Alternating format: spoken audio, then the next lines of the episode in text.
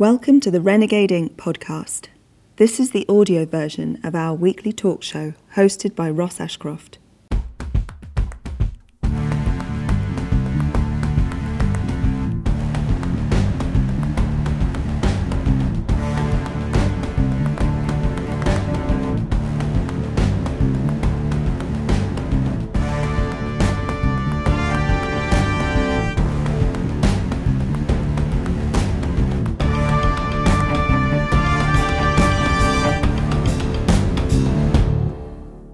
Welcome to Renegade Inc., a new kind of talk show which allows us to think differently about the issues that we all face. On this programme, we consider why so many people globally are so disengaged with their jobs. It was in 1930 that the economist John Maynard Keynes predicted that by now we'd all be working for just 15 hours a week. So, what went wrong? Uh, why have we been unable to achieve the brave new workplace? Joining me to discuss why we're all working harder and longer and how that can be rectified are writer and commentator Eliane Glaser, and the anthropologist and author David Graeber. And to ensure that we're all rooted in fact, the Renegade Inc. resident data journalist Andrew Keith Walker is here to help us see the trends. Welcome, everybody. Um, Andrew, let's start with you. Uh, what have you found that uh, backs up our hunch that all is not well in the brave new workplace? Well, since the 1990s, uh, late 90s, Gallup, the research company, have interviewed over 25 million people uh, working in over 190 different countries, uh, 70 different languages. And they've been looking at trends in terms of attitudes to work. How happy are people at work? Talking about workplace engagement, but really, do you feel like you're making a meaningful contribution? Do you, are you enthusiastic about your work? And the results are pretty grim. On a global basis, 13% of people are actually engaged, feel happy. Third, one three. One three.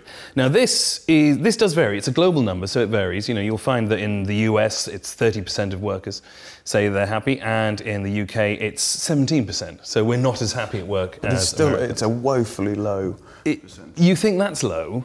It's the high stuff that's scary. So the, the global basis is 23% of people are actively disengaged. And what active disengagement means is that they, they basically don't like where they work, they, they don't like their job, they probably don't like their colleagues. They're twice as likely to suffer from incidents involving stress or anger at work. I think we've all, basically, if we were the global workforce, Yes. only one of us actually wants to be here. Uh, so th- that's the state. That's the state Of the global workplace. of the global workplace. Basically, our expectations of work are now changing. The Gallup survey showed that the most productive, most engaged, happiest workers are workers that spend between 20 and 50% of their time out of the office working from home. We know that productivity was about three times higher in the decade from uh, 1995 to 2005 than it has been in the last one. Studies are showing that only about 45% of your day is spent working, and the rest of it is spent in pointless meetings, conference calls, Skype, and email. You've given this a fair bit of thinking and a fair bit of writing. Um, uh, th- this era that we're in now, how would you describe it, not just politically, but economically, when it comes to the non job or the BS job? Well, I think that what we've seen is um, is a, a rise in kind of precarious labour. Um, the job for life is a thing of the past. Um, that um, people move from one job to the next, um, not always voluntarily. Wages are stagnating, and also the outsourcing of many jobs. So, whereas before we might have worked for the probation service or the National Rail or the social services and take pride in this public service, now if our job is is now for a private company that's making a profit, we may feel less pride in our in our work and less investment in the, the job that we're doing. So I think those changes have happened. I mean, I think if we look back to the era of Mad Men, you know, that this, This, is the advertising agency. Yes, and this era of you know genuine fun in the office, um, drinking at noon, shenanigans behind the filing cabinet, and so on. And I'm not suggesting that we You're, you're should asking for a return to go this. back to that. But I think it's ironic that in this era of, of kind of the deadening effects of technology, of computerization, of bureaucracy, that ironically we're now seeing um, the introduction of um, fun in the workplace, you know, with a capital F. Enforced fun. Yeah, the fun police, you know. So um, you must, um, you know, really give yourself to your work, really engage with the with the firm's values. Um, you must have breakout time, you know, bean bags, possibly a ping pong table. Um, in Mandatory, sec- a football sectors. table as well. And, table and football, all that. yeah. And so, and I think that that sort of mandatory fun you know, it's meant to encourage engagement with the, the company's values and so on. But I think it's also an ironic reflection of the fact that we're having less fun at work. And then it's a sort of Farquhar style that's shoved down people's throats. You must be here, you must live the values, have some fun. We'll even put a slide in. I think there's actually a fun officer or a wow officer somewhere Some in, company, in the US. yes. But if you're an employee and you're already disenfranchised or, or, or, you know, with these stats, it's clear that there are a fair few out there. And suddenly you've got a fun officer. How possibly could you smash morale anymore? Well, exactly. Um, it, kills it kills enjoyment, ironically. But but I think it's it's strange that you know that in the era in which we we're not seeing a job for life, that we're actually supposed to live for work. That our work is supposed to be our life, in an era where our job is not guaranteed. What we're seeing is the the sort of erosion of a clear boundary between work and play. So while we go home, we check our work emails at night. It's kind of real blurring of, of these boundaries. But it has an effect, does it not, uh, domestically? Because there's a pernicious effect, creep, if you like, jo- uh, project creep, when this, uh, whatever device it is, is, is bouncing away, and you know that you CC'd into emails that frankly aren't anything to do with you, but politically you've got to respond to because it looks as though you've either dropped the ball or not been, you know, uh, engaged enough. It, it's not a good, it's not a healthy thing, is it? Well, email, I think, is one of the most pernicious um, developments of our time, really, because email is both work and play. It's both drudgery and fulfillment. You know, we look forward to that ping of a new email, but it's also a burden. So we, we're addicted because it has that dual function. We, we feel a duty to, to check our email, but we- we're also looking for an email because it means that actually our colleagues care about us. We're important. So you're getting this sort of uh, ersatz emotional aspect to work. And are people finding a sense of belonging in it? Yeah, I mean, I or, think. or is the sense of belonging being foisted upon them? Yeah, I mean, it's a double edged sword. You know, we want fulfilling work, we want to find meaning in work. Um, so, a fulfilling job is great, it's not a bullshit job. Um, but at the same time, um, if our workplace, our, our company is demanding that level of personal and emotional investment, then we have to ask, you know, what, what's the payback for us in an age when wages are stagnating and work is becoming more precarious? And you don't have choice. It's this myth that you have choice and control over your work. Actually, there's just a, a lack of work and a lack of good, good, well-paid work. So to take it to something that you've thought a, a lot about, which is the neoliberal aspect of this, i i the illusion of choice is at the heart of it. It's perfect, isn't it? As a, as a, as a sort of a pretense uh, that the neoliberal agenda wants to push. Yes, you can have all the choice in the world, provided you choose this. I mean, I think that this phrase "hard-working people" Who it- not hardworking? Yes, and also it, it, it encompasses both working class people on low wages, but also the corporate CEO. He's also hard, usually he is also very hardworking. And that's the, the kind of, the, that's the very broad ranks of the acceptable. People who aren't acceptable are the people on benefits who are then branded the sort of idle poor. So actually, in the, in the olden days, we used to, um, you know, morally criticise um, the idle rich, and now that has been turned on its head. So, How, how has that happened? so well, everyone who works, whether they're poor or very rich, is morally superior because they're generating wealth for the um, your nation's economy. You, you, know, you're succeeding in the global race and so on. Um, but if you're on benefits, if you're not working, you're morally um, retrograde, and that's been a real shift um, that we've seen in the last three to four decades. That, so that if you're rich, you are morally good. There's an interesting side effect as well. Gallup did a survey a few years back, 1.4 million employees, and found that in that survey, 77% of the companies that they worked for had flexible working structures that allowed you to work from home and have, you know, alter your hours in some respect. Yet, they found that two of the biggest complaints were 80% of people said that they went to work when they were sick, and didn't take sick days because they were too busy or they were frightened of the consequences. And 90% of people said that they often cancelled social engagements and things they had planned outside of the office because they had too much work on.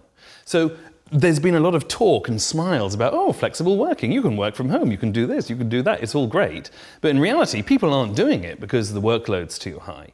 Uh, or they're not doing it because they're worried about the impact it's going to have on their career prospects. Yeah, flexible for whom? Yeah. And let's just, um, before we go to the break, uh, conclude on this that Alan Greenspan said that, and uh, the, the best, I suppose, or the optimum state for the workforce is to be insecure and live paycheck to paycheck. Yeah, you want your workforce to be ultimately flexible, um, available at your beck and call, the, the whole zero hours contracts model um, where there's yeah flexibility for, for the employer but not for the employee. So if you do get the call with you know a day's notice or an hour's notice, then you have no choice but to go in and do that shift. Capitalist utopia, David.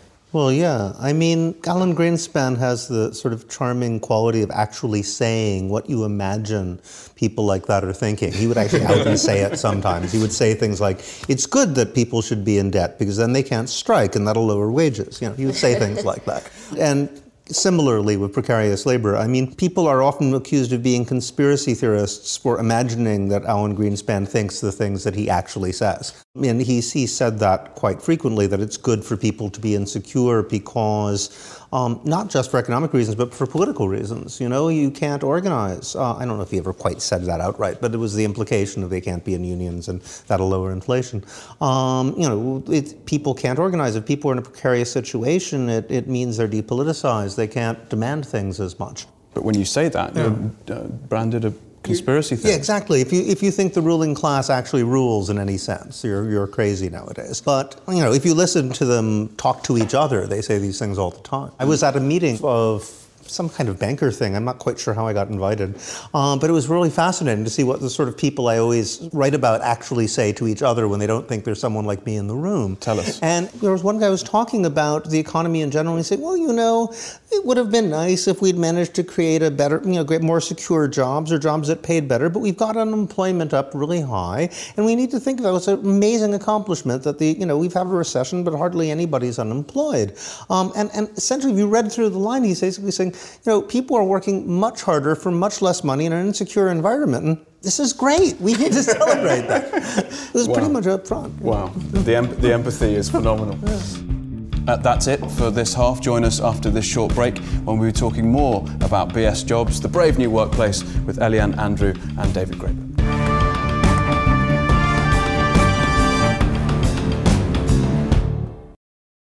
If you're enjoying this podcast, join us at renegadeinc.com.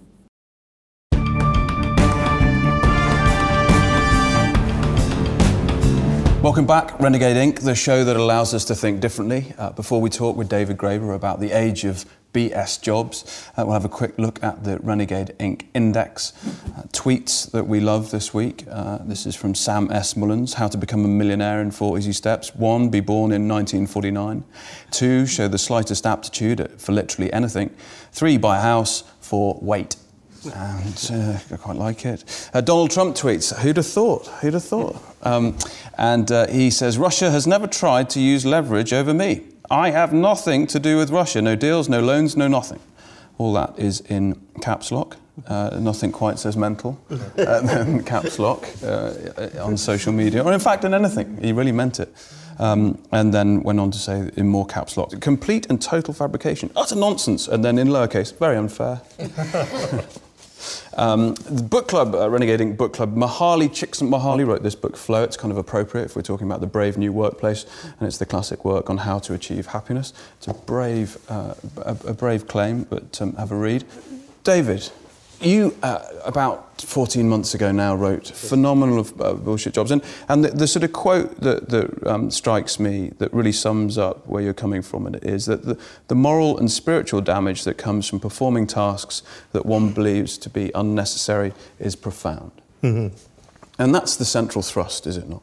Yeah, because I figured no one was talking about that. And then someone did a survey, and they discovered that 39% of, of people here in the UK who have jobs believe their job makes no meaningful contribution to the world in the sense that if it didn't exist, it would make no difference whatsoever. Soul crushing, though, is Yeah, it not? exactly. That you turn up day in, day out. What must it be like? Yeah. But the crazy thing was, on the other hand, 40% of people thought their job was meaningless, but the number of people who actually found their jobs fulfilling was so high that at least 15% of people thought their job was meaningless but liked it anyway. Which must mean they just hate their families so much. it, all this is set really in a backdrop of um, the war of admin, as I'd, I'd call it. Just talk a little bit about this because all these non-jobs or, or, or BS jobs, um, a lot of them are making the rest of the population or rest of the workforce do stuff they don't need to do in order to justify their existence. Yeah, it's a vicious circle. You create meaningless bureaucratic jobs, which then in turn create meaningless jobs in the private sector, which then in turn require, and it just goes around in circles in a thousand different ways. I mean, I've actually set up a email account to gather testimonies on bullshit jobs, and some of them are extraordinary. Um, there's one person who I think works as a contractor for a contractor for a contractor who works for the German military. So if, if a soldier wants to move his photocopy machine down the hall, um, it apparently has to go through three different offices and eventually reach him, and then he has to drive for an hour and a half, fill out some forms, put it in a box, and then fill out another form and go back again. Um, And yeah, it's it's just uh, layer on layer, and and you know this is all due to privatization. I mean, it's due to like bringing in the private sector to make it seem more efficient, but in fact, it does exactly the opposite. But isn't that the ultimate irony? Well, yeah. I mean, oh, I, in my book on bureaucracy, I actually proposed what I called the iron law of liberalism that any project of, of reform designed to sort of unleash market forces and get rid of red tape will actually produce more regulation, more bureaucrats than existed before. And as far as I know, um, that's always the case. There's never been an exception. Well, because um, we, we heard in, in the first half from you about if people are seen to have fun at work, um, they basically are the Antichrist. Um, Yeah. s- s- but the, you've got to get rid of that uh, wherever possible because this is a f- fun-free zone unless it's prescribed fun, fun from the fun enforcement officer. By the fun Yeah. police, then it's okay because Then you don't okay. really want to have fun. Wacky Tie Friday, David. Right. It's a paradox again. So we're encouraged to live for work, to really invest our whole beings and body and soul in our jobs. But on the other hand, you know, our jobs are getting really boring because all we're doing is filling in forms and emailing and so on. There's going to be a natural antidote to this, and it's robots and automation. Well, So we're told. So we're told. Let's just listen to Jim Mellon, uh, investor uh, extraordinaire, uh, about his view on well, the future and the future of work. This move to automation, which is accelerating very powerfully at the moment, is irreversible. Getting rid of people, and why wouldn't you? Because at the moment, there's a very big move to a higher minimum wage, which is going to lead to work minimization, in my view, at exactly the, the time when robots and automation is becoming cheaper and cheaper and much more attractive to employers. They don't go on strike, they don't need holidays, they don't answer back, and they work 24 hours a day. And all in, the cost of a robot or automation is about $5 an hour, which is significantly cheaper in almost every market than a human being. So we're writing about bullshit jobs, but actually you- don't need to worry because they're, they're- it's all going to be obliterated by robots, and everyone can then go out, Eliane, and be, be incredibly creative, um, and we'll have renaissance. In fact, the renaissance starts here. Well, I mean, one of the funny things about it is that so far technology has not been used for that. Um, you know, back in the 70s when they started introducing computers, the idea was this will eliminate most of the administrative jobs so we can get to the real stuff and do the creative stuff. And instead, it had exactly the opposite effect. You know, I work in a university. We're, the, the actual production is teaching. It's exactly the same as it was in the 1930s. Computers have not really changed it very much. But you're festooned with Yes. admin. Yeah, yeah we, uh, we have three times as many administrators, and we ourselves have to spend more and more of our time doing administration. So, what we're essentially doing is spending less and less time doing what we do and spending more and more time sort of thinking about what we do, assessing what we do, ironically, trying to think how to do what we do more efficiently. Uh, and since we spend about 60% of our time thinking about how to do what we do more efficiently, we actually end up, you know, 60% less efficient. But isn't it also about the payment of debt, such as mortgages? So it's not n- not so much toys, but it's you know you Well, yes, paying off creation of lifelong debt. debts. David's work you've written about um, work as a sort of tool of social control. That actually, if we keep our heads down, we stay busy. Um, you know, we're less likely to go and riot and so on. And so, um, do we want people to keep their heads down and be sort of doc- a docile population? Or do we want efficiency and productivity and automation? So I think there's a real political ambivalence there, which is very interesting. So how do you how do you begin to change this? Well, I think the easiest way to do it would be to overcome the taboos. Well, first of all, the debt. It's easy. Debt cancellation.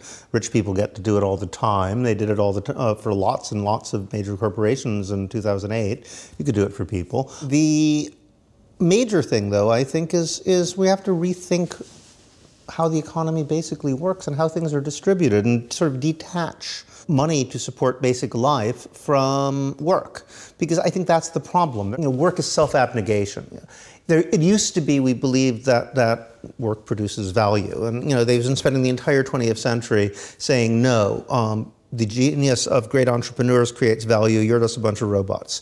Um, and you know, they finally sort of got that message through. But then the question is, well, why work at all if, if, if you're just a bunch of robots? Why not replace us with a bunch of robots? So the next line is, well, if you don't spend most of your time doing something you don't like, you know, you're, you're a parasite, you're a bad person. You go back to Puritanism. And that people really seem to believe that. But um, as a result, you have this idea that anything which gives work a redeeming value it's almost like a negative. You know, if you if you enjoy your work, you shouldn't get paid as much. And many many companies say that, like, you know, increasingly they seem to feel that if if there's any work anybody would do for any reason other than the money, well, then we should find someone to do it for free. But they're willing to give lots of money to people who do utterly meaningless work. So we need to break this cycle. And and I just think basic income is is a perfect way to do that. Now, we can argue about the economics, um, but I've seen very convincing arguments that it would work. But this inefficiency is often that we see today, uh, um, these massive bureaucracies. It, it's often linked to the sort of old days of a Soviet system, or but but ultimately. It's about a centrally planned economy. And capital has centralized so much. You have this. I mean, is that not the case? One of the great mysteries I was trying to answer in that original Bullshit Jobs essay is how is it that capitalism, which is supposed to be the system that would never hire anyone who does nothing because all firms are in competition with each other, actually comes up with a system that looks, you know, if anything, even more elaborately useless than the Soviet Union. Um, and it's, it's a great mystery. And, and so many people, it's fascinating. The only people who really object to this are bosses who get incredibly angry at me. You know, they'll say, this is complete, I would never hire anyone who didn't work. This is, you completely don't understand how capitalism works. Everybody who actually works under those people say, oh my God, that's so true. there's something going on.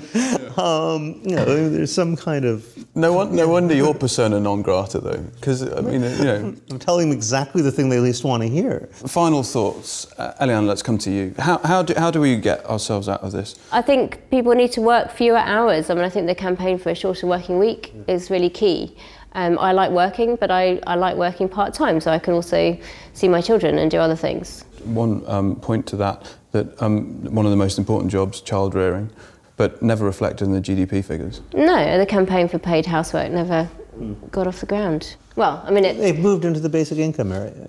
Yes, yeah, that's interesting. Although arguably, you know, some people say that everybody's working conditions and wages were just brought down to the level of women. So the precariat is a bit like the sort of Well, most of the people I working know who mother. were involved in wages for housework were pointing out it was a way of pointing out the contradictions of the system. We didn't actually want wages. You know, we wanted to point out that if capitalism worked the way it was supposed to work, it wouldn't work. You know, according to its own moral standards. Uh, and then they started so, sort of sitting around and saying, well, what would we actually demand? And it's like, well, what about we decide for ourselves what the value of our work is and they just pay everybody the same? I think the campaign against bureaucracy has to be in there as well. So Front and centre. Yeah, so just Absolutely. to have the courage of having an exciting working life um, and be have to, to not regard that as an immoral, suspect thing. Yeah, I mean, if you think about it, like huge percentages of our population are, are, now employed as bureaucrats, and most bureaucrats are, you know, either private or public bureaucrats. You know, what they basically do is sit around figuring out a way to make their underlings think, feel bad about themselves. That's what they do for a living. They don't enjoy that. I mean, it's a miserable thing to have to do for a living. Um, so, so you're sitting around, like, you know, just seeing if your underlings are working hard enough or pretending to work hard enough, or you know, you're sitting around seeing if poor people are looking hard enough for a job or taking care of their kids well enough, or you know, monitoring other people's work. I mean, if those people if we just got rid of them, gave all those people an income, and then those people who used to be monitoring them, they can get an income and form bands or write poetry too. And you know, um, most of them will be bad, but some of them will be good, and they'll be happier doing that. There's a, so, a bunch of so-called arch capitalists who are watching this now. I can hear the teeth gnashing. Oh, good. That's that's what I want to hear. Lastly, the bigger the job title, the more bullshit the job. Very possibly. Uh, one of the, the I, I, looked at the set of job titles for data consultants, and the most common term was vice president. How, ma- how many vice presidents do you need? Oh, God. it depends how often the president gets shot, I guess. You know, actually, I found three different web pages with random bullshit job title generators. I mean, I think the, another irony is that, you know, my students who are lectured all the time about employability, so employability has to be built into every undergraduate course now. Mm. But again, the irony is whole industries are collapsing. So the jobs that they want to get, the interesting creative jobs that they want to get, are disappearing. And I, and I think that is going to create a huge collision, really, of ambition versus reality. And this is a, the, the, the, paradox and the contradiction, the idiocy, one might say, of the whole idea of educational reform for, for employability. Um, you know, considering the job market is going to be changing by the time these people are um, probably entering it, but certainly getting anywhere within it. Um, you know, what you really need to do is educate people for flexibility, which means teach them philosophy or logic or something like that. And uh, I've always found that that um, when I was back in Chicago, uh, philosophy majors would get jobs right away because you know most firms actually want someone with general ability to think, and it's very hard to figure out how to get a person like that. If you have someone who's trained for a, a job they think will exist in the future, you know if that job no longer exists, they're useless. If you teach someone Greek drama and logic, you know, like they'll probably be able to figure something out what to do when the computers break. Instead of saying what's the framework. Yeah, exactly. Mm-hmm. Thank you all very, very much. Uh, this could go on all night. I, w- I wish it could, but we have to stop. Um, Eliane Glaser, thank you. Andrew Walker, David Graeber, um, it's been uh, enlightening. That's it from Renegade HQ this week. You can drop the team an email, studio at renegadeinc.com, uh, and you can join us next week for more insight from those people who are thinking differently. But until then, from all of us, stay curious.